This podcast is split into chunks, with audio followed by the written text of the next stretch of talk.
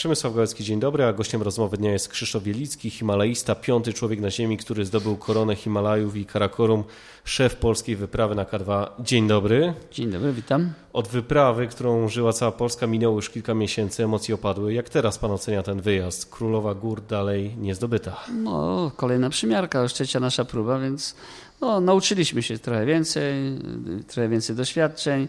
One są strasznie ważne, bo one powinny procentować przy następnych wyprawach, jeśli chodzi o taktykę, logistykę, skład.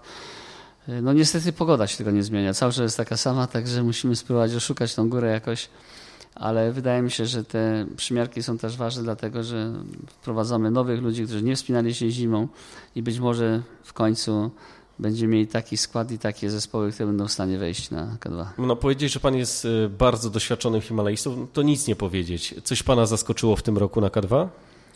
Znaczy może nie zaskoczyło, myślę, że może nie zaskoczyło mnie, tylko to, tylko że popełniliśmy pewien błąd, że, że jednak rozpoczęliśmy się wspinać na tej trudniejszej drodze, a należało jednak pójść od razu. Tak, szybszej. Tak, należało pójść na żebro obróców, czyli drogę pierwszych zdobywców mielibyśmy większe szanse, bo tu proszę zauważyć, że myśmy stracili ponad trzy tygodnie.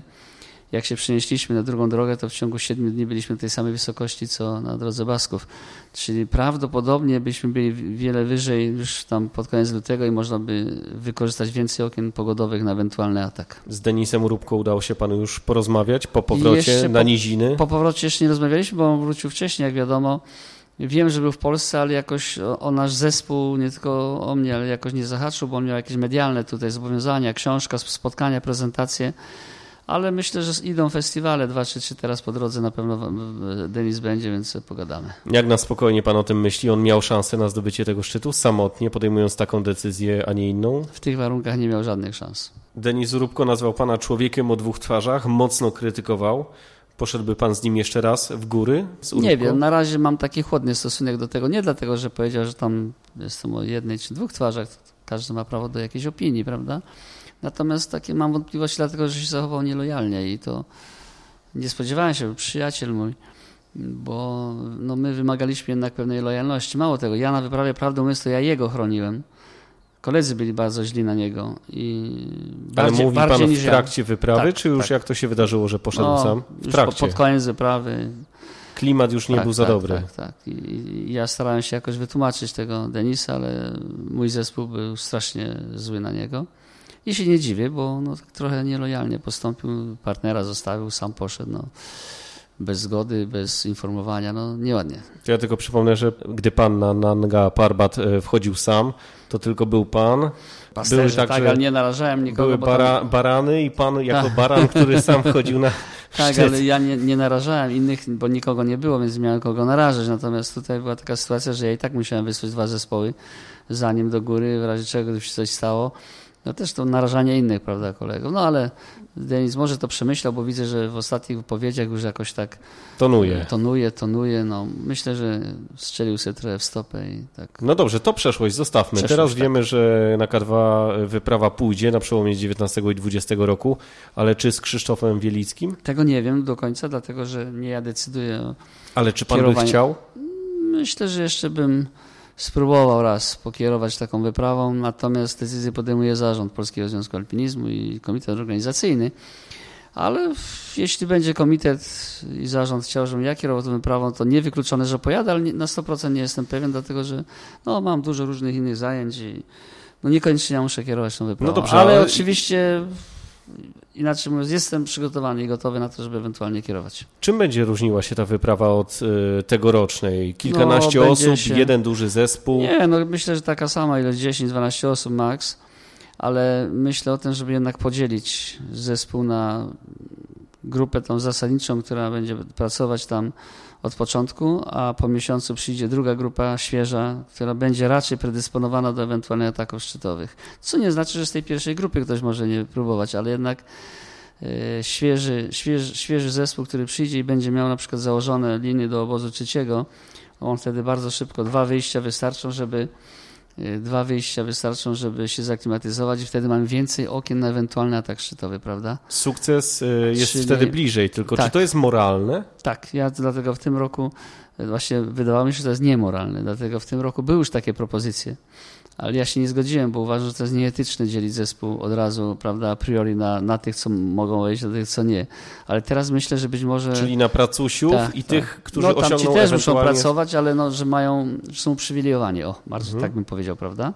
I teraz, ale teraz cały czas myślimy z kolegami, że jednak trzeba jakoś to ogarnąć, no bo i, I, myślę, że to jest jeden z tych elementów przy zgodzie tego pierwszego zespołu, że ten pierwszy zespół sam wyrazi taką chęć, że nie muszą być brani pod uwagę do ataku szczytowego, ale oczywiście jeśli będą zaklimatyzowani, będą chcieli, będą mocni, to mogą to zrobić, ale świadomie jadą z, z, wiedzą, że przyjdzie za miesiąc drugi zespół. A ten plan y, Czecha y, z 2014 roku, Radosława Jarosza, który najpierw poleciał do Ameryki Południowej, tam zdobył jeden ze szczytów no, to... i przyleciał śmigłowcem od razu y, dwa, dwa wejścia na K2 tak, i sukces. Ale tego się zimą nie da tak zrobić. On to zrobił latem faktycznie, latem, no. kolekcjonując latem można tak zrobić koronę Himalaju. Część mojego zespołu ludzi tak uważa, że tak się powinno zrobić, ale według mnie jest to, jak na razie zimą takie były dwie czy trzy próby robione i te ani razu się nie udała y, ta metoda, bo po prostu raz, że to trwa trochę, trzeba potem przez lodowiec przejść, nie lecieć helikopterem, bo to też jest niezdrowe.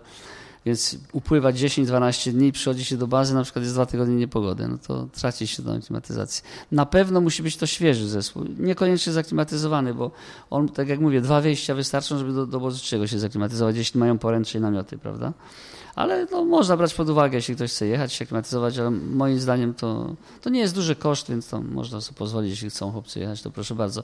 No i druga sprawa taka, że jednak wcześniej musimy zacząć, czyli być w bazie 23 grudnia. Teraz chwilę o Panu. E, przeglądając Pana historię. Pierwszy człowiek na Ziemi, który wszedł na najwyższy szczyt na Ziemi. E, jako pierwszy zdobył także szczyt zimą. numer zimą oczywiście. Szczyt numer 3 i 4 także jako pierwszy.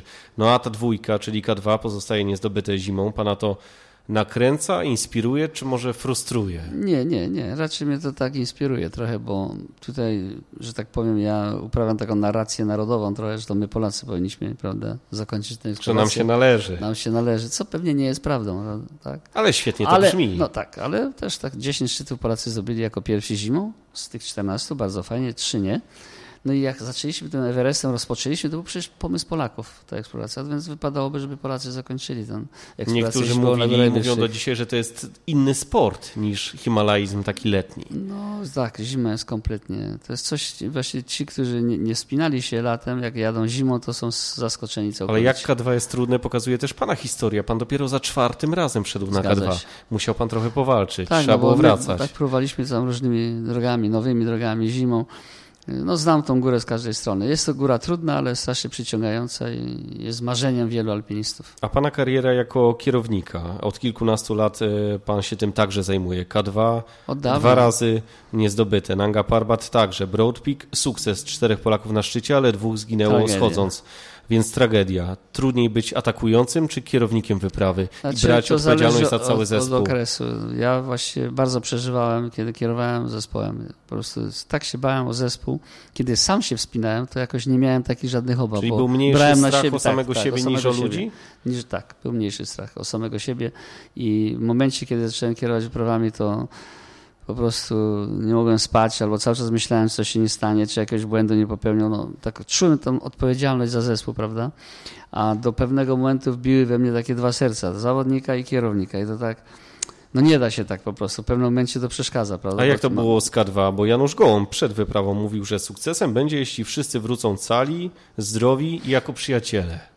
To no, się udało? Ja myślę, jeśli chodzi o wyprawę naszą, to myślę, że tak. No, ja myślę, że ten Denis też tam z, do sterowania. Pan trochę tak... o nim mówi jak o swoim przyrodnim synu. Bo w końcu razem zaczynaliśmy, przecież tą wyprawę na K2 od północy, to on pierwszy raz przyjechał zimą, był świetnie się spinał, świetny kolega. Utrzyma, utrzymywaliśmy wiele kontaktów, bywał w Polsce, w moim domu wiele razy no, ja nadal mam do niego jakąś sympatię, natomiast no, troszeczkę się zapędził. On tak urósł bardzo i zaczął uprawiać tą personifikację, czyli wszystko na to, że ja, ja, ja, nie zespół, a ja muszę. Nie? A czy no da się inaczej się być himalaistą? Da się, da się, da się.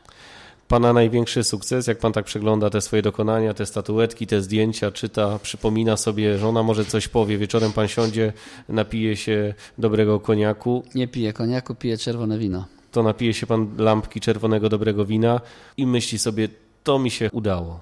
Tak, myślę ze szczęście. Trzeba mieć w życiu szczęście. 47 lat wspinania, 45 wypraw i żyje. To jest moim największym sukcesem. A pan ma sobie jeszcze coś do udowodnienia?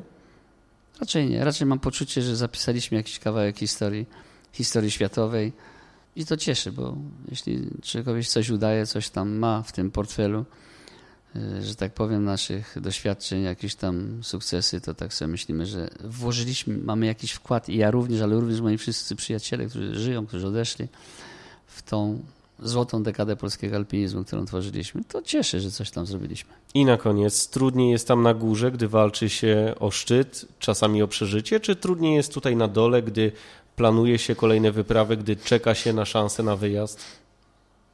Najtrudniej to jest iść do rodziny i powiedzieć komuś, że, że nie wrócił kolega. Krzysztof Wielicki, himalaista, szef polskiej wyprawy na K2, był gościem rozmowy dnia. Dziękuję. Dziękuję bardzo. A pytał Przemysław Gałecki. Miłego dnia. Dzięki.